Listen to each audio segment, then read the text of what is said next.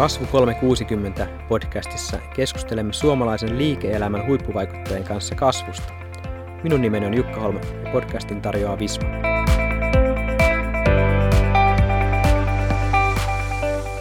Tänään vieraana Panu Luukka, yrityskulttuurimuotoilija Leidenschaft Oystä. Tervetuloa. Kiitoksia, mukava olla. Tänään meillä on tarkoitus keskustella siitä, minkälainen yrityskulttuuri tukee kasvua ja erityisesti mitä johdon ja hallituksen tulisi ymmärtää yrityskulttuurin johtamisesta. Panu, kerrotko vähän omasta taustasta ja miten sinusta on tullut yrityskulttuurimuotoilija? toi on hyvä toi etenkin, että miten susta on tullut yrityskulttuurimuotoilija. Siis mulla on taustaa HRssä, tehnyt, tehnyt 10 vuotta HR HR-töitä IT-alan organisaatioista jossain kohtaa havahtunut siihen, että, että, että, että hei, tämä kulttuuri on se, joka rokkaa, eikä se, että, että, että, että mitä, mitä, mitä niin kuin rakenteita pelkästään meillä on, vaan että siellä on jotain syvempää. Ja sitten sitä kautta päädyin aikoinaan organisaation, joka menestyi Great Place to Work-instituutin Suomen parhaat työpaikat tutkimuksessa ja, ja, ja siellä tutustuin sitten Asta Rossiin, joka, joka pyöritti silloin Suomen liiketoimintaa täällä ja kun ö, kävi niin, että siis yritys, jossa päästiin listoille, oli Satama Interactive ja sitten me ostettiin tämmöinen espoolainen konsulttiyritys nimeltä Trainers House ja edelleen se meni niin päin, niin, niin, niin sitten siinä kohtaa huomasin, että, että, että se kulttuurilla on myös mun viihtyvyyden kannalta niin kuin merkitystä ja, ja, ja mä halusin olla sataman kulttuurissa töissä, enkä, enkä täysin kokenut Trainers Housein kulttuuri omakseni, niin sitten siinä kohtaa mä päätin, että pitää tehdä jotain muuta, niin sitten Asta pyysi mua Great Place to Workiin ja sitten olin siellä viisi ja puoli vuotta ja sitten sen jälkeen mä oon ollut yrittäjä ja, ja tällä hetkellä tosiaan olen, työskentelen on, on ollut perustamassa Mona Runberg ja Markus Jussilan kanssa Leidenschaft nimistä Suomen, me sanotaan aina ainoa, vähän kärjistään ensimmäistä ja ainoa yrityskulttuuriin niin kuin erikoistunutta to, toimistoa. Eli, eli tehdään yrityskulttuurin kanssa töitä.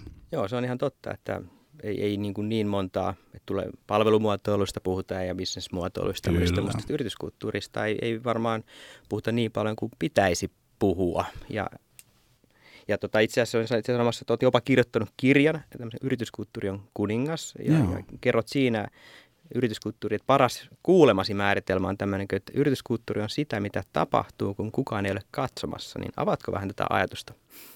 Joo, siis annetaan kunnia ensiksi niin kuin lainauksen sanojalle, eli William Wolframille, eli, eli hän, hän, hän kertoi minulle, tai määritteli mulle näin yrityskulttuurin, ja se on musta paras määritelmä tosiaan, jonka on ikinä kuullut. Se määritelmä on siitä hauska, että, että, että se ei oikeastaan sano mitään, mutta se kertoo kaiken. Että, että kun se, että, että, että mitä tapahtuu, kun kukaan ei ole katsomassa, niin siihenhän se kulttuuri ikään kuin, sehän on se, miksi kulttuuri rakennetaan, eli että se kulttuuri ohjaisi ihmisten toimintaa ja toivottavasti myös siihen toivottuun ja oikeaan suuntaan. Eli, eli jos me lähdetään niin kuin sitä kulttuuria määrittelemään, niin se kulttuurihan tulee latinan kielen kanta on tosi kiinnostava. Mm-hmm. tulee tulee mm-hmm. latinan kielen kanta sanasta kulttuura, joka tarkoittaa maaperän kultivointi. Eli se on eri asia kuin agrikulttuura, joka on maanviljelys. Mutta et, et jos se niin kuin maaperän kultivointi maanviljelys maailmassa tarkoittaa sitä, että meidän pitää pitää huoli siitä maaperästä, että me saadaan sieltä sit, saadaan joko rypsiä tai kauraa, mitä ikinä halutaankaan, niin se edellyttää erilaisia toimenpiteitä. Niin sitten kun me viedään se yrityskontekstiin, tämä kulttuuri, niin sehän tarkoittaa sitä, että meillä pitäisi olla semmoinen niin kuin maaperä, josta niin kuin tulee oikeanlaista toimintaa, sitä organisaatio ja se yrityksen näkökulmasta oikeanlaista toimintaa. Eli se kaikki lähtee mun maailmassani sieltä kulttuurista. Et se, tämä on jännä tämä määritelmä lähti tuosta ihan alkuperäisestä nimen määritelmästä. Aikanaan itsekin itse opiskelin monikulttuurista johtamista, että miten, miten pärjätään, jos on tiimissä eri, eri jopa niin kuin kansallisuuksista niin. ihmisiä. Sieltä me lähdettiin ihan samasta määritelmästä liikkeelle ja siitä, kuinka merkittävä asia se Joo. kulttuuri on kaiken tekemiseen. Kyllä, kyllä. Jos hetki mennään siihen, että nyt tähän nyt on kasvu 360 ja yritetään kasvua, niin kuin miettiä yritysten kasvua, niin tota, mietitään sitä, että, että kulttuuri on tärkeä aihe, mutta miten erityisesti tähän, tähän niin kuin kasvuun, kasvuun tota, liittyen, että mikä siellä niin kuin yhdistäisi tekijöitä, mutta yksi esimerkiksi on tämmöinen näin, että tutkittu asiakaskokemusta. Että, että moni, moni johtaja sen jo tietää nyt, että jos on hyvä asiakaskokemus, se nä- näyttää parempana omistaja-arvona. Ja, ja tota, siitä on niin kuin ihan evidenssiä olemassa kyllä, ja tutkittua. Mutta miten sä lähtisit liikkeelle siitä, että mikä se yrityskulttuurin ja asiakaskokemuksen side on, on sun kokemuksen mukaan? Joo, asiakaskokemus on merkityksellinen sen takia, että se tuottaa sen asiakasuskollisuuden, eikö niin? Ja nyt jos me palataan ja katsotaan tutkimuksia, joita on lukuisia, ja, ja, ja tota, lähdetään miettimään sitä, että mikä on niin kuin mikä vaikuttaa kaikkein vahviten asiakaskokemukseen, mikä yksittäinen tekijä vaikuttaa kaikkein vahviten asiakaskokemukseen, niin se on sitten taas henkilöstökokemus. Kun ihminenhän on looginen eläin, että se siirtää ikään kuin saamansa kohtelun eteenpäin. Että niin kuin mua kohdellaan, niin mä kohtelen muita, jolloin se oikeasti se henkilöstökokemus johtaa siihen joko hyvään tai huonoon asiakaskokemukseen. No miten henkilöstökokemus syntyy? Ensimmäinen tärkeä asia henkilöstökokemuksesta, kun puhutaan, on muistaa ja ymmärtää, että se on yksilöllinen asia. Että niin kuin Vismalla ei ole henkilöstökokemus, vaan jokaisella Visman työntekijällä on oma henkilökohtainen he- työntekijäkokemus. Ja se iso juttu, mistä tulee, se tulee siitä, että kun me tullaan töihin, niin me, meillä on olettamuksia ja odotuksia siitä työpaikasta. Ja se on joko, siis työnantajahan voi antaa eksplisiittisen työnantajalupauksen, tule Vismalle, niin lupaamme parhaat työkaverit, kivan palkan, huippuesimiehen ja loistavat työtehtävät. Eikö se about noin se menee? niin sä, sä, voit antaa joko se eksplisiittisesti, tai sitten se niin työntekijä kokee se implisiittisesti. Kuulee kavereilta, ne kertoo, mikä Vismassa on makeeta, ne lukee rekrytointi-ilmoituksia, vaikka siinä ei sanota suoraan tota, niin se kuitenkin, sä luot odotuksia. Eli sulla on odotuksia. Ja sit kun sä tuut siihen ikään kuin arkeen, niin se yrityskulttuurihan on se, mitä kautta sä kohtaat sit sen arjen. Sen yrityskulttuurin tehtävänä on lunastaa se annettu arvolupaus, joka on joko eksplisiittinenhän voidaan vaan lunastaa, että, että enhän yksikään yritys ole telepaattinen, että ne ei voi tietää, mitä, mitä sä ajattelit silleen, mutta ikään kuin se yrityskulttuuri täytyy rakentaa sellaiseksi, että tuottaa sen yrityksen määrittelemän ja toivovan työntekijäkokemuksen. Ja jotta se ikään kuin se yrityskulttuuri voi tuottaa sen toivotunlaisen työntekijäkokemuksen, niin sitten taas sillä organisaatiolla täytyy olla työntekijäymmärrystä jos laitat haku, Googleen hakusanan työntekijäymmärrys tai asiakasymmärrys, niin siinä on pikkasen ero. Että se on hassua, että niin Customer Insightista on puhuttu jo kymmenen vuotta ja paljon. Mutta jos mä vielä hetken jatkan, siis se työntekijäymmärrys vaan tarkoittaa sitä, että meidän pitää ymmärtää, mitkä asiat on meidän työntekijöille tärkeitä, jotta se kulttuuri voi tuottaa sen toivotunlaisen työntekijäkokemuksen. Me hirveän monessa organisaatiossa se kulttuuri rakennetaan olettamista. Meille tulee nuoria, niin ne olot, ne, niille pitää laittaa ja rakentaa tämmöinen kulttuuri. Versus se, että me kysytään, että mikä niille on tärkeää.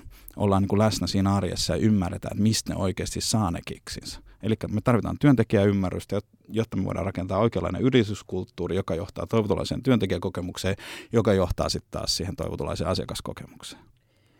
No siinä tuli paljon, paljon asiaa. Jos lähdetään tuosta vähän purkaa, niin jos lähdetään ihan vaikka sitä alkuvaiheesta, kun työ, työnantaja etsii uutta työntekijää, niin mitkä siinä on semmoisia hyviä esimerkkejä, että miten siinä voisi niin kuin loistaa, luoda sitä hyvää kokemusta? No, se lähtee mun mielestä kauempaa liikkeelle, eli siis se suomalaisten organisaatioiden ongelma niin kuin mun näkökulmasta on se, että, että ne on hirveän hajuttomia ja mauttomia. Eli kun työnhakija hakee, niin ei se edes oikeasti tiedä, mihin se hakee. että et, et, et, jollei hän on niin hakenut aktiivisesti tietoa tai tunne ihmisiä. Eli työn, työnantajien pitäisi niin maistua ja tuntua joltakin, jotta se ihminen voi tehdä niin tietoisen päätöksen, että hei, haenko mä tonne, haluanko mä mennä tonne töihin. Nyt se, se on vähän niin kuin arpapeli, että, että mihin IT pumppuun mä nyt sitten laitan hakemuksen, kun kaikki maistuu nyt vähän kärjistää niin kuin samalta. Ja sit, silloinhan se ikään kuin, silloinhan se paino siirtyy jo siihen niin kuin rekrytointitilanteeseen, eli että, että miten me sitten käydään siinä rekrytoinnissa, miten, että jos mä en tiedä, mitä mä oikeasti, mitä tämä Visma mulle tarjoaisi, niin sitten mä tuun vähän niin kuin shoppailee siihen niin kuin tilanteeseen, että no, no, mitä te nyt kerrotte ja mitä te voitte tarjota mulle, versus se, että, että mä fanitan Vismaa jo ennen kuin mä haen tänne. Että se niin kuin asiat, joilla te puhutte, se miltä te näytätte, ketä te olette saaneet rekrytoitua, minkälaisia juttuja teistä niin kuin kerrotaan ja, ja, ja miten te kerrotte itsestään, että se saisi mut fanittaa sille, että mä niin kuin haluan teille töihin, eikä silleen, että, että mä nyt jonnekin haluan, niin kokeile, että saanko mä teet paremman palkan kuin täältä nykyisestä. Niin se, se alkaa siis, kun rekrytointi ja työnantajan mielikuvan rakentaminen ei ole projekti, vaan se on niin kuin systemaattisesti jatkuvaa työtä. No sitten kun työntekijä niin kuin päätyy haastatteluun, niin siinähän on mun mielestä tärkeää kanssa, että se organisaatio on siinäkin hyvin avoin. Et mä itse uskon vahvasti arvojohtamiseen, että niiden arvojen pitäisi olla selkeät, että me pystytään ikään kuin valitsemaan arvojen kautta ihmisiä. Ihminen pystyy omien arvojensa kautta valitsemaan sen, että, että haluanko mä tuohon organisaatioon töihin. Joo, otetaan tuosta kiinni, koska aika usein kuulee, että, tota, että se on se kasvun este on jollain tavalla, että ei löydy, löydy vaikka mm. tekijöitä sitten. Mm. Ja sitten puhutaan vaan, että ei niin osaajia markkinoilla. Ja, ja pitääkö tässä yhteydessä niin kuin miettiä myös sitä niin kuin kulttuurissopivuutta, että onko se niin, että parhaat yhtiöt vetää yleistöttää vaan niin kuin parhaita hakijoita, vai onko tässä just semmoinen, että pitäisi olla sitä niin kuin värikkyyttä ja erottuvuutta myös, että nämä menisivät jotenkin käsi kädessä, että mm. sulla on niin kuin joku selvä statementti ulospäin, että minkälainen kulttuuri Kyllä. teillä on, ja sitä kautta ehkä löytyy sitten niitä tekijöitä, vai miten nämä niin kuin toimii? Se menee just noin. Sitä mä yritin äsken yskiä, mutta tota, ikään kuin siis se, että, että pitäisi olla hyvin vahva statementti siitä, että me ollaan tällainen. Että, että jos, jos tämä on se, mikä puhuttelee sulle, niin me eletään niin parhaiten tätä todellisuutta todeksi. Että, että jos nämä asiat resonoi sulle, niin hae meille. Ja, ja, ja ikään kuin, että se kulttuuri on sanotettu jossain isossa yhtiössä voi olla, että tämä menee niin kuin markkinoinnin käsiin ja sitten se menee jonkun markkinointiviestinnän mm. käsiin ja, ja sitten sitä monesta tuutista hiotaan, niin siitä tulee vähän semmoinen niin kuin latte mm. lopputuos. Onko se jotenkin näin, että niin kuin se mikä, mikä parhaiten puhuttelee, niin se ei puhuttele kaikkia sillä tavalla niin kuin samalla tavalla, vaan se herättää tunteita ja ajatuksia. Niin, kun, siis oikeasti just se, että, että, että, että niin kuin, meidän niin kuin Leidensaftin keskeinen tarina on se, että, että, että työssä on tapahtunut vallankumous. Että se niin kuin valta on siirtynyt työnantajilta työntekijöille. Eli siis talentti, t- t- tässä on se iso juttu, että talentti valitsee työnantajansa, mm. ei enää toisinpäin. Että se harhakuvitelma siitä, että työnantaja valitsee talentin, niin se on niin kuin hävinnyt. Jolloin silloin työnantajan täytyy niin kuin nöyrästi tehdä sitä duunia sen eteen, että se ikään kuin tulisi houkuttelevaksi. Ja nyt se, että jos me taas puhutellaan kaikki, jos me yritetään puhutella kaikki, että meissä ei niin kuin ole mitään edgea, niin, niin silloin, silloin me ei puhutella ketään. Eli että meidän pitää ymmärtää, että, että minkälaiset ihmiset, mikä, mikä on se talentti meille, jota me halutaan, mitkä heille on tärkeitä asioita, mitä he niin kuin arvostavat. Sitten meidän pitää niin kuin tehdä hyvin vahva viesti nimenomaan näille ihmisille. Kun ei Visma tarvitse kaikki niin kuin Suomen ihmisiä niin kuin työnhakijoiksi, että te tarvitte ne oikeat, niin silloin teidän pitää niin kuin olla tosi varma siitä viestistä, jota te kerrotte, että se resonoi just niihin tyyppeihin, joita te haluatte. Että jos te voitte tarjota mielenkiintoisia työtehtäviä, mutta ette urakehitysmahdollisuuksia nyt hypoteettisesti, niin älkää puhuko silloin urakehitysmahdollisuuksista, vaan puhukaa niistä oikeasti niistä tärkeistä jutuista. Jos, jos teille yhteisöllisyys on tärkeää ja te vietätte tosi paljon aikaa töiden ulkopuolella, puhukaa siitä avoimesti, että hei me rakennetaan yhteisöä, että täällä on vahva yhteishenki ja me saadaan sitä. No nämäkin aika latteet nyt tässä niin kuin tälleen heittää, mutta ikään kuin että teidän pitää oikeasti painottaa siihen, ja kun te ette pysty tekemään kaikkea, ja te ette pysty puhuttelemaan kaikkea, niin valitkaa ne terävät jutut. Ja edelleen sillä markkinoinnin niin kuin kulmalla, niin sillähän ei enää tässä vaiheessa, tässä maailman vaiheessa ole mitään merkitystä, koska me voidaan tai enää ei edes voi rakentaa työnantaja mielikuvaa. Meillä on vain työnantajakuva, koska niin maailma on läpinäkyvä. Jokainen pystyy, teille haluava ihminen löytää äkki jonkun, joka oikeasti on teillä töissä, pystyy selvittämään, menee messulle tai minne vaan kysyä, että minkälaista siellä oikeasti on.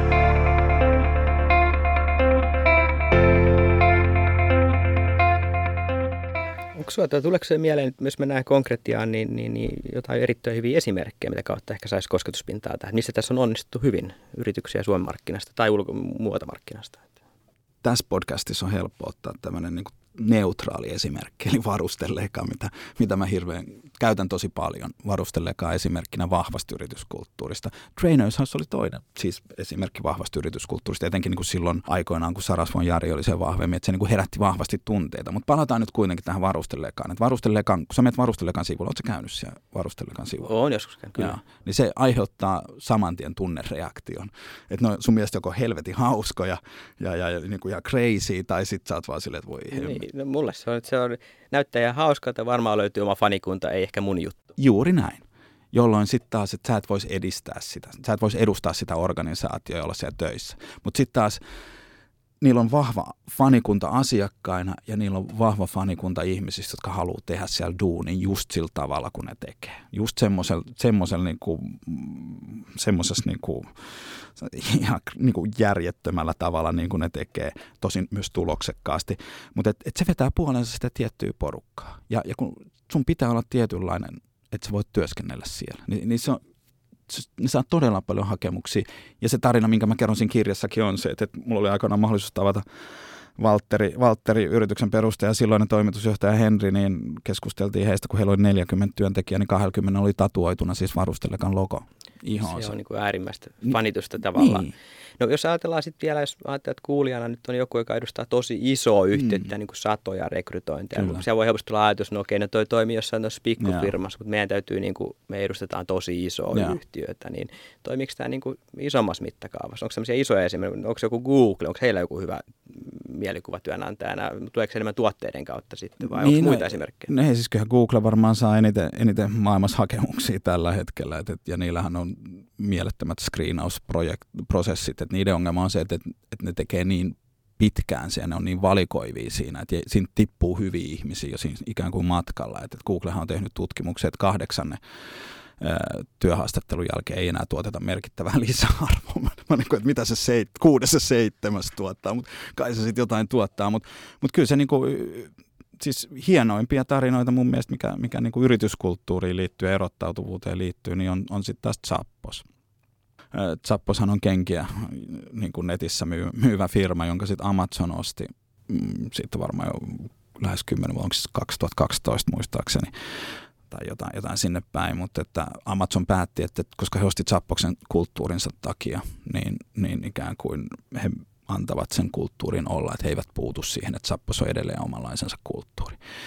Zappoksessa niin kuin just tästä ikään kuin cultural fitistä puhuit, kysyit aikaisemmin, en siihen vielä kerinyt vastata, niin tota, Zappoksellahan on tämmöinen tapa, että heillä niin kuin, siellä on kans, siellä on neljästä kahdeksaan haastattelukierrosta mm, ja, ja ikään kuin sen haastattelujen keskeisenä niin kuin tavoitteena on, on löytää, että onko siinä se cultural fit, että, että elääkö se ihminen niitä arvoja todeksi heillä on, heidän yksi arvonsa on, on, on tämä No, tässä nyt mitä se hieno aloittaa, kun ei muista, mutta se liittyy outouteen, että et se on, no joo, se, joku se on weird, be your own weird self tai joku vastaava, mutta että heidän työ, haastattelukysymyksissään on kysymys, että asteikolla yhdestä kymppiin kuinka outo olet. Ja jos ihminen antaa nelosen tai, tai kolmosen tai sitä pienemmän, niin se on, se on niin kuin no-no silloin. Okay. He sanoivat, että kymppiä, kymppejäkään he eivät ihan saman tien ota, että siinä pitää vähän perustella. Mutta siis, mut se on hyvin vahvasti rakennettu näiden ikään kuin arvojen kautta.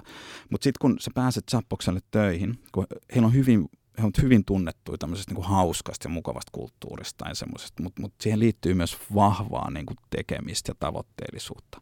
Niin heillä on niin kuin jokainen työntekijä kun aloittaa Zappoksella, oli se rooli mikä tahansa, niin jokainen joutuu neljän viikon tämmöiselle bootcampille, jos käydään se koko toimitusketju läpi. Että jos sä oot talousjohtaja, niin sä lähetät paketteja siitä huolimatta siellä. Ja jos mikä ikinä onkaan sun toimenkuva, niin sit sä oot siellä vastaamassa asiakaspalveluspuheluihin tai nettichatissa tai mikä ikinä onkaan. Kaikki käy sen neljän viikon samanlainen niin kuin bootcamp, että sä tutustut siihen Zappoksen koko liiketoimintaan, koko siihen ketjuun ja, ja ikään kuin sen kulttuuriin.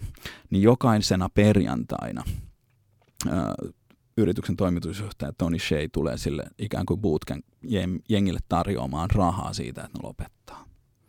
Eli he eivät oikeasti halua niitä ihmisiä, jotka ei sitten oikeasti koe sitä kulttuuria tutuksi. Niin Tony Shea käy joka viikon perjantaina sen neljän viikon aikana tarjoamassa fyrkkaa. Aluksi ne tarjosi 2000 taalaa, joka oli iso raha silloin jo, koska siis valtaosa työntekijöistä on varastotyöntekijöitä tai sitten call center-työntekijöitä Nevadassa ja se on kova palkka heille tai kova, kova summa heille. Mutta mut heidän tutkimustensa mukaan vaan 2,4 pinnaa otti vastaan tämän paketin. Ja se oli heidän mielestään liian vähän, niin ne korotti sen, ne tuplasi sen 4000 euroa, joka sitten nosti sen 2,8 prosenttiin tai johonkin tämmöiseen. Mutta et, et, he ovat tosi niinku striktejä siitä, että et ikään kuin sun täytyy haluta meille töihin ja sun täytyy haluta oikeista syistä. Toinen niin tämmöinen nopea esimerkki on, on Supercell – kun mä tavasin Paanasen Ilkan name droppingia täältä näin, mutta tota. Ilkan kanssa juttelin ja, ja kysyin, he olivat juuri tehneet tämän ison, niin kuin, olivat myyneet itsensä kovaan hintaan ja, ja olivat kuuluisi, kaikki heideit ja muut meni tuolla. Mä sanoin Ilkalta, kysyin Ilkalta, että, että kuinka helppoa sun rekrytointi nykyään on, kun sä oot noin, totte noin tunnettu, niin hän sanoi, että se on vaikeampaa kuin koskaan. Että kun heille ihmiset hakee väärin perustein, että heille ihmiset haluaa niin sen menestyksen takia, ei sen takia, mitä he tekee. Ja nyt heidän pitää, niin kuin, he käyttää tosi paljon energiaa ja aikaa siihen, ne sorttaa ja löytää sieltä oikeasti ne ihmiset, jotka haluaa tulla tekemään maailman parhaita pelejä, eikä niitä, jotka haluaa vetää Supercellin hupparin päälle ja näyttää coolilta. Niin se on oikeasti niin kuin, siinä on niin kuin paljon juttuja, mitä, mitä niin kuin pitää ottaa huomioon. Sä sivusit nyt ehkä semmoista aihetta, mikä on ehkä vähän vaikeampi keskustelu monesti meidän markkinassa. Eli, eli puhutaan siitä, että voi olla tosi sitoutunutkin työntekijä, mutta jos tämmöistä ei suoridu tehtävi, tehtävissään, niin niin miten, miten, mitkä olisi sun niin kuin hyvät neuvot, neuvot että miten englanninkielinen termi, joskus puhutaan performance managementista ja, ja, ja. en tiedä mikä suomenkielinen termi pitäisi olla, tai, mutta eikä siellä termilläkään niin väliä, mutta että kunhan, kunhan sitäkin puolta johdettaisiin jollakin niin. tavalla, niin miten, mitkä sun neuvot olisi tästä hyvistä käytännöistä? Niin siis, siis keskeistähän, keskeistähän niin kuin, tai suurin ongelma, miksi ihmiset eivät niin kuin suomalaisissa, puhutaan erityisesti suomalaisissa organisaatioissa, miksi ihmiset ajautuu tuommoiseen tilaan, on se, että heitä ei johdeta. Se niin kuin, mulla on aina tämmöinen esimerkkihenkilö kuin Pena, joka, joka kaikille penoille anteeksi, mutta mut siis monessa organisaatiossa koko muu organisaatio tietää, että Pena on laiska, paitsi Pena itse. Ja kun me, ei, me ei osata antaa palautetta. Me ei, me ei osata, niin kuin, joko meillä on mittaristot, jotka on niin hölmöjä, että et, et ne ei niin kuin oikeasti mittaa oikeita asioita, tai sitten meillä ei oikeasti sit boss ei niin kuin mennä sanoa sille penalle sitä, että, että nyt ikään kuin kukaan ei halua sua projektiin sen takia, kun sä et koskaan niin kuin tee töitä, sä välttelet töitä ja jos sulle antaa tehtävä, niin sä et saa sitä loppuun ja muutoin.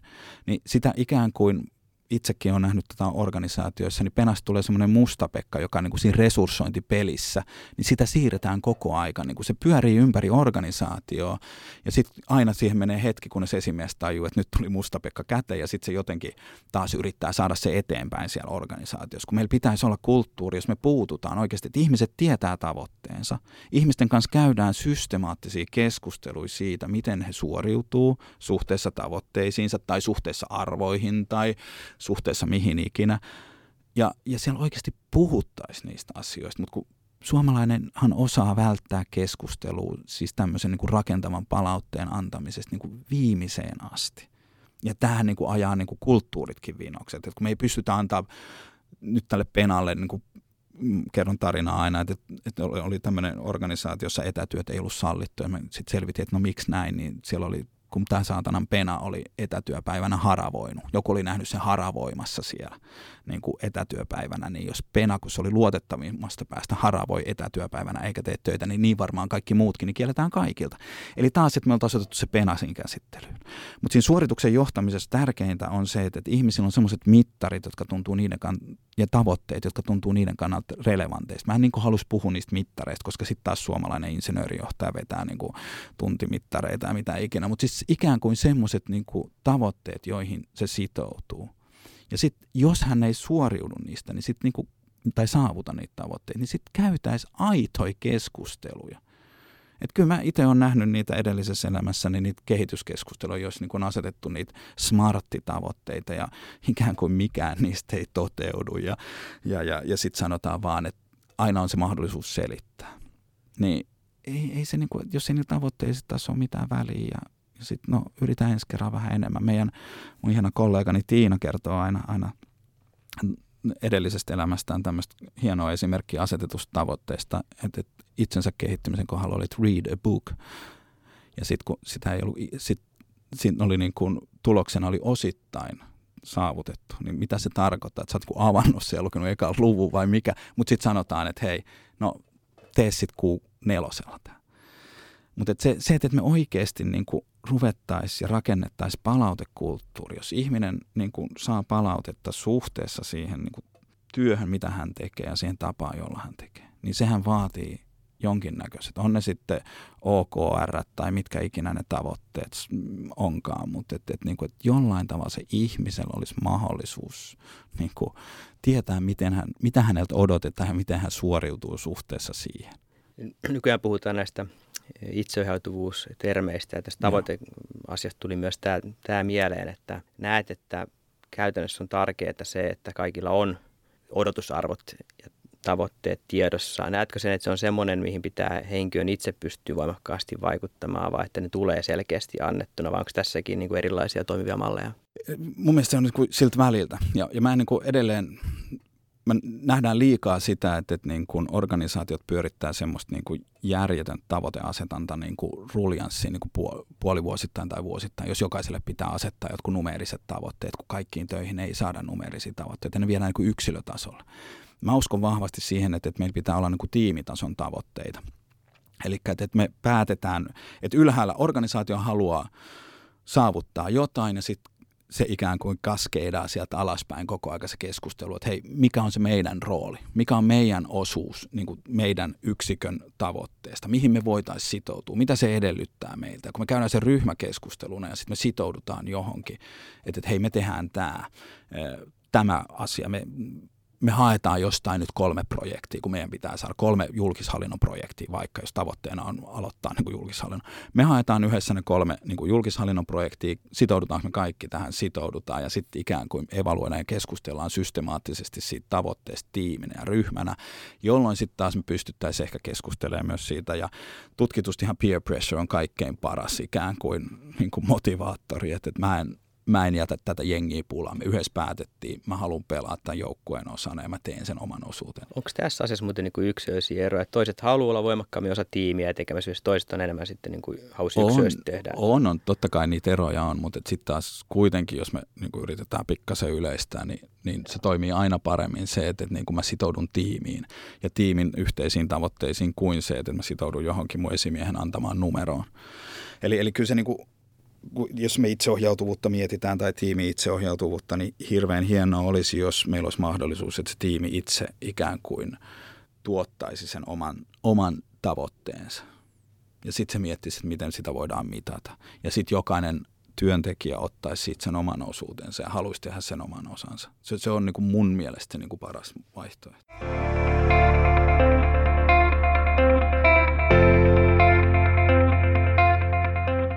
Voidaan kohta käydä vähän läpi, läpi tota tämän kulttuurijohtamista, mutta lähdetään ehkä näistä sudenkuopista vähän liikkeelle. Minkälaiset on nyt tyypilliset haasteet, mitä sä näet tässä tota, organisaatiossa nyt siinä, kun onko tämä niin, että HR ottaa puheeksi, että kyllähän voitaisiin sitä kulttuuria lähteä, niin kuin he mm, innostuu, mm. että nyt voitaisiin niin kuin tehdä selvä erottava mm. kulttuuri, mutta sitten jotenkin ei saa vaikka muuta johtoa mukaan tai jotain. Mihin, mihin nämä nyt sitten tyssää? No keskeisin, keskeisin haastehan on siinä mun mielestä, että, että ikään kuin se niin kuin se, miksi mä kirjoitin sen kirjan, oli se, että, että, että kun tuolla niin kuin pyörii tuolla, tuolla niin kuin yrityksissä, niin huomaa, että, että, että yrityskulttuuria ei ymmärretä. Sitä ei ymmärretä, mikä se on. Että kun toisille se tarkoittaa säkkituoleja niin kuin toimistoaulassa ja toisille itseohjautuva organisaatio ja kolmalle, kolmannelle jotain siitä välistä. Sitten se toinen sudenkuoppa on se, että me ajatellaan, että se kulttuuri on HR-juttu että HR vähän fiksailee kulttuuri, että se postaa Instagramiin kivoja kuvia meidän kesäpäivästä ja sitten jotain, niin kuin hankitaan se football pöytä tonne meidän, niin sitten meillä on kulttuuri. Ja hei, voitaisiin me vielä vähän, joo, check nimenomaan. Ja, ja hankitaan vielä vähän graffittimaalia, joku maalaamaan seinää, että sitten me ollaan niinku hip ja cool. Ikään kuin tämä on, tää on se ongelma. Kolmas sudenkuoppa on se, että, että sanotaan, että kulttuuria ei voida johtaa. Että se on niin jotenkin semmoinen, niin kuin, joka vaan tapahtuu ja muutoin. Kulttuuri, jo, niin kuin, joo, siinä on pointtinsa, että jokaisella organisaatiolla on kulttuuria. Siis sehän tapahtuu johtamattakin. Mutta jotta sä saat sen toivotunlaisen kulttuurin, niin sun pitää systemaattisesti johtaa. Sun pitää pysähtyä miettimään siihen, että minkälainen kulttuuri me halutaan, mikä kulttuuri mahdollistaa meidän organisaation menestyksen. Ja sitten sun pitää niinku ymmärtää se, että, että hei, missä tilassa meidän kulttuuri nyt on, että mitä meidän pitää tehdä, jotta se muuttuu. Ja tässä kohtaa niinku disclaimeri.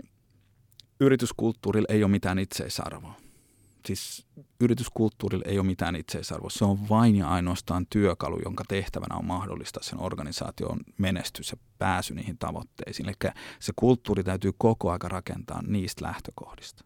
Että et, et miten tämä kulttuuri mahdollistaa sen, että Visma saavuttaa sen, mitä se haluaa.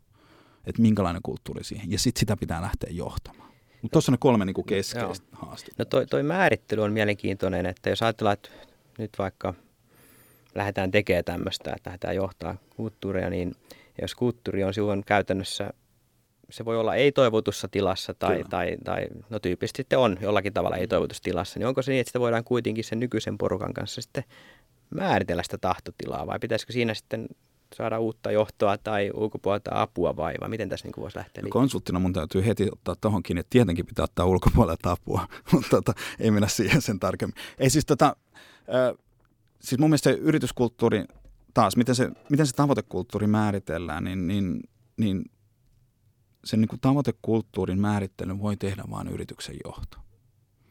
Se, että, että niin kuin, sit työntekijöiltä niin kuin pitää hakea se ymmärrys, että mitkä on heille niitä merkityksellisiä asioita, että miten se tavoitekulttuuri ikään kuin tuottaa sitten heille niitä onnistumisen kokemuksia. Jos me lähdetään muuttamaan isosti yrityskulttuuria, niin sehän tarkoittaa sitä, että, että, että, että siinä täytyy määritellä ehkä arvoja uudelleen tai tiukentaa niitä tai ottaa niitä niin kuin vahvemmin, vahvemmin esiin ja ruveta johtaa sitä. Niin jos meillä on ollut aikaisemmin niin kuin laiskuuden hyväksyvä ja, ja, ja välinpitämättömyyden hyväksyvä kulttuuri, se muutetaan ahkeruuden ja joksiku muuksi ylisanakulttuuriksi, niin silloin se tarkoittaa sitä, että niitä ihmisiä, jotka ovat nauttineet siitä, että täällä on voinut olla laiska ja, ja, ja välinpitämätön, niin jos se kulttuuri johdetaan oikein, niin heidän, hehän lähtevät silloin, että he eivät viihdy siinä kulttuurissa. Eli kun me lähdetään kulttuuri isosti muuttamaan, niin se tarkoittaa aina, että jotkut lähtee. Ja se on ihan fine, koska sitten taas kun se kulttuuri on handussa ja se ikään kuin johdetaan semmoiseksi, että se mahdollistaa sen organisaation menestyksen, niin ne ihmiset, jotka ei siihen sovi, niin ne saakin lähteä. Ja se on ihan ok.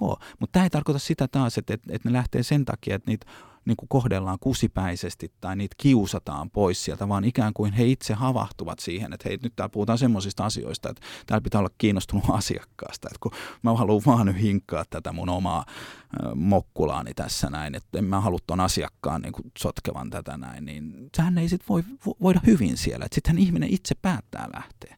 Mutta edelleen tärkeää on, että se kulttuuri ja se tavoitekulttuuri ja ne tavoitearvot ja ne, ne sanotetaan selkeästi, jotta se ihminen tietää, mihin se tarina on menossa, mihin Visman tarina on menossa.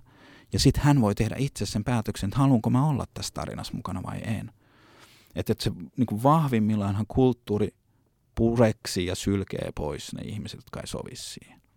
No, kuulostaa loogiselta etenemiseltä mietin sitä, että miten niin hallituksien rooli nyt sitten tässä, pitäisikö hallituksen niin seurata tällä tällaista kulttuuriasiaa jollakin tavalla vai, vai onko riittääkö, että seurataan vain liiketoiminnallisia niitä tulosmittareita?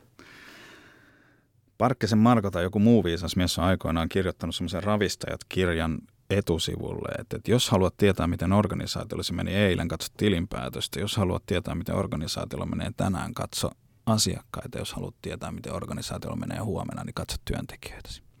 Ja se niin kuin työntekijäkokemus, kuten on jo puhuttu, niin sehän johtuu sen kulttuurin, tai ikään kuin se on kulttuurin seurausta. Jolloin jos me haluamme johtaa organisaatiota pitkällä aikavälillä ja ollaan kiinnostuneet tulevaisuudessa, niin kuin mun käsittääkseni joissain hallituksissa jopa ollaan, niin, niin silloinhan meidän pitäisi olla äärimmäisen kiinnostuneet myös siitä kulttuurista. Hallitus ei voi ajaa sen toimivan johdon yli – niin kuin kulttuuriasioissa muuta kuin valitsemalla toimitusjohtajan, joka edistää tavoitekulttuuria ja ehkä ohjaamalla sitä, mutta se mun mielestä hallituksen keskeinen rooli olisi niin kuin pitää se agendalla ja tilivelvollistaa sitä johtoa myös näissä kulttuuriin liittyvissä asioissa. Eli että se ei jäisi vain siihen lukujen tuijotteluun tai sitten siihen ikään kuin liiketoiminnan niin kuin sparraamiseen, vaan myös siihen kulttuuriin koska se oikeasti määrittää sit pitkällä aikavälillä sen, että miten se organisaatio menestyy. Niin, niin pitää olla kiinnostunut ja pitää pitää agendalla ja pitää tilivelvollistaa johtoon niistä kulttuuriin liittyvistä asioista. Mahtavaa keskustelua. Mä ajattelin niin, niin tässä ennen kuin ruvettiin tätä tekemään, niin mä kysyn, kysyn vähän ihmiset tuolla sosiaalisessa mediassa, mm. että mikä voisi olla semmoinen heitä kiinnostava asia, että tehdään vähän mm. niin kuin kuulijoita varten. Ja tuli no, niin. muutamia... Asiakasohja, niin. kuulijaohjautuva podcast. Ky- kyllä, Siisti. kokeillaan ihan uutta formaattia. Tätä, Tämä on ehkä vähän tuollainen filosofinen kysymys, mutta Juho halusi tietää, kun tämä liittyy nyt kasvuun ja sitten niin. kulttuuriin kerroin nämä teemat, että niin. missä asioissa ehkä kasvu ei ole hyväksi. Että jos ajatellaan, että kasvu niin kuin ajatellaan positiivisena monessa, mutta liittyykö tähän kulttuuriin jotain ulottuvuuksia tai mitä tästä tulee ajatuksia mieleen sinun? Siis se, tota, kasvuhan on aina seurausta siitä, että asioita tehdään oikein. Tavalla tai toisella. Että se, onko se kasvu niin kuin hetkellisesti tehdään ainakin asioita oikein. Onko se kasvu niin kuin, onko se kestävää kasvua vai onko se, että me, mehän pystytään kasvattaa ja ruuvaa niin kuin yritys niin kuin kasvuun niin kuin vaikka väkisin, jolloin sitten taas meidän pitää olla oikeasti se, se tarinahan pitää olla solidi. Työntekijöiden pitää tietää, että yritys haluaa kasvaa. Työntekijöiden pitää ymmärtää se syy, miksi sitä kasvua halutaan. Et hirveän useinhan kasvu perustellaan sillä, että pitää kasvaa. Mutta se innostaako se kasvu sen kasvun takia niitä työntekijöitä. Eli meidän pitää olla se, niin kuin, työntekijöillä pitää olla tieto siitä, että me halutaan kasvaa, työntekijöillä pitää olla tieto siitä, että miksi me halutaan kasvaa, ja sitten ikään kuin työntekijöillä pitää, tai se kasvu pitää tapahtua sen kulttuurin ehdoilla.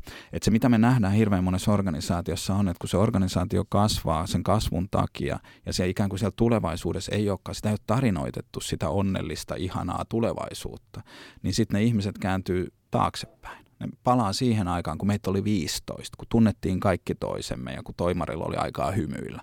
Mutta nyt kun meitä on tämä 80 tai 300 tai 15 000, niin tämä ei olekaan enää kivaa. Eli, eli kun ihminen kiinnittää itsensä aikajanalla koko aika niin kuin nykyhetken lisäksi johonkin, se on joko menneisyys tai tulevaisuus. Jos siellä tulevaisuudessa ei ole mitään innostavaa, niin sitten me käännytään siihen menneisyyteen.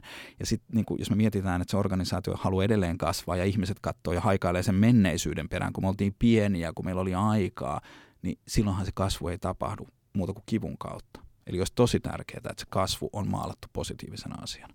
Satu halus nimenomaan ehkä tätä kysyä, mitkä on yleisimmät sisäiset haasteet, joita kasvu tuo tullessaan mainitsit tuossa juuri tuon, mutta tässä sitten hän jatkokysymys onkin, että mitkä olisivat onnistumisen avaimet tämmöisen yhteisöllisyyden vahvistamiseksi kasvasorganisaatiossa, kun on no. näitä kasvukipuja. Onko siellä jotain neuvoja? No siis se, että, että sitä yhteisöllisyyttä ei unohdeta. Hirveän monessa organisaatiossa me unohdetaan se koko yhteisöllisyys ikään kuin, että se kun me, me ollaan jo niin isoja, niin se ei ole ikään kuin mahdollista. Että me ei voida enää, kun ennen, silloin kun me oltiin 15, niin me pystyttiin lähteä kesäjuhlilla Ahvenanmaalle, mutta nyt kun meitä on 150, niin mennään, mennään johonkin tuohon Kannelmäkeen katsoa grafittia tai mitä ikinä hienoa keksitäänkään. Mutta siis se, se oikeasti siihen, siihen niin kuin, että kun se yhteisöllisyys on ihan hemmetin tärkeää, me ei voida unohtaa sitä, mutta että mikä on se tapa sitten taas niin kuin rakentaa se koheesio siten, että mihin ihminen, niin kuin kohe, mihin ihminen vi, Vismassa esimerkiksi, mihin hän kokee sitä koheesiota, kokeeko hän koko Vismaan vai johonkin yksittäiseen osa-alueeseen, niin, niin, niin meillä pitää olla vahvoja yhteisöllisiä elementtejä sekä siinä niin kuin omassa osa-alueessa, on se sitten heimo tai joku sisaryritys siinä tai, tai joku muu, tai sitten se kokonaisuus. Mutta musta erittäin hyvin, hyvin Viikarin Mikko, joka on, on, on yksi Futun perustajista, niin hän joutuu, kun he tekee kerran vuodessa aina tämmöiset isot futuvestit tai mikä ikinä se nimi onkaan, että koko niin kuin futuri se lähtee aina jonnekin ulkomaille. Ul- ulkomaille viettää kaksipäiväiset niin kuin koulutus- ja virkistäytymispäivät, kun siitä puhuttiin, talousjohtaja puhu kasvaneista kustannuksista, että kun tämä on jo niin kallista, että me voida, niin Viikarin Mikko sanoi, että se yksikkökustannus on edelleen sama. Ja kun sen muistaa, että se yksikkökustannus sinne lähtemiselle on kuitenkin aina sama, ellei jopa pienempi, kun me saadaan niin lisää massaa, niin silloin ikään kuin taas on perusteltu.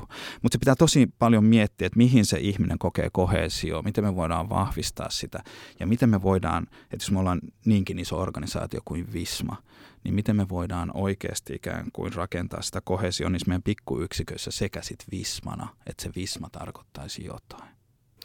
Otetaan vielä ainakin yksi, yksi tähän loppuun vielä, että Matti Haus tietää, että miten epäonnistuminen pitäisi yrityskulttuurissa huomioida. Siitä puhutaan paljon niin nykyään, Jaa. puhutaan kokeilukulttuurista, Kyllä. epäonnistumisesta ja niiden Jaa. juhlimisesta, mutta mikä sun kanta on tähän? se niin kuin tuntuu välillä, että se virheiden tekeminen ajaa niin kuin kaiken yli, että se on nyt siisteintä, että tehtiin virheitä, mutta eihän ne virheet itsessään ole niin kuin siistejä, vaan se, että niistä voidaan oppia jotain. Et kun itse en ole aina ollut niin kuin kaikki on mennyt kerralla jiiriin ja joskus on epäonnistuttu, niin satamassa hetken aikaa mulla oli esimiehenä Airiston Tuomas ja, ja, ja Tuomas aina sitten sanoi, kun mä menin kertomaan, että nyt, nyt meni vähän ketuilleen, niin Tuomas sanoi, että no se on sun koulutusbudjetista pois. Ei se ollut koskaan mun koulutusbudjetissa, mutta se meni ikään kuin mun koulutusbudjettiin, mutta se juttuhan on just siinä taas, että, että, että niin kuin, joo, meidän pitää, meidän pitää kannustaa ihmisiä kokeilemaan. Meidän pitää kannustaa ihmisiä niin kuin, yrittämään jotain uutta. Ja silloin kun me yritetään jotain uutta, niin tulee virheitä. Mutta se ihan yhtä tärkeää, siinä kun me kannustetaan siihen, niin meidän pitäisi pysähtyä sitten, kun se virhe on tehty. niin meidän on pakko pysähtyä ja siihen pitää olla rakenteet ja systeemit, että kun me pysähdytään sen virheen jälkeen, niin me mietitään, mitä me opittiin siitä, jolloin siitä tulee ikään kuin just se koulutusbudjettiin liittyvä asia.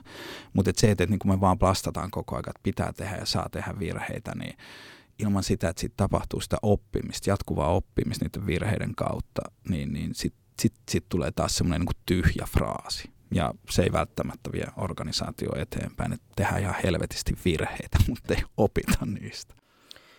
Viisaita sanoja. Todella. Kiitos paljon Panu vierailusta. Kiitos. Oli kiva, että sain tulla. Tämä oli osa Kasvu 360 podcast-sarjaa. Podcastin tarjoaa Visma.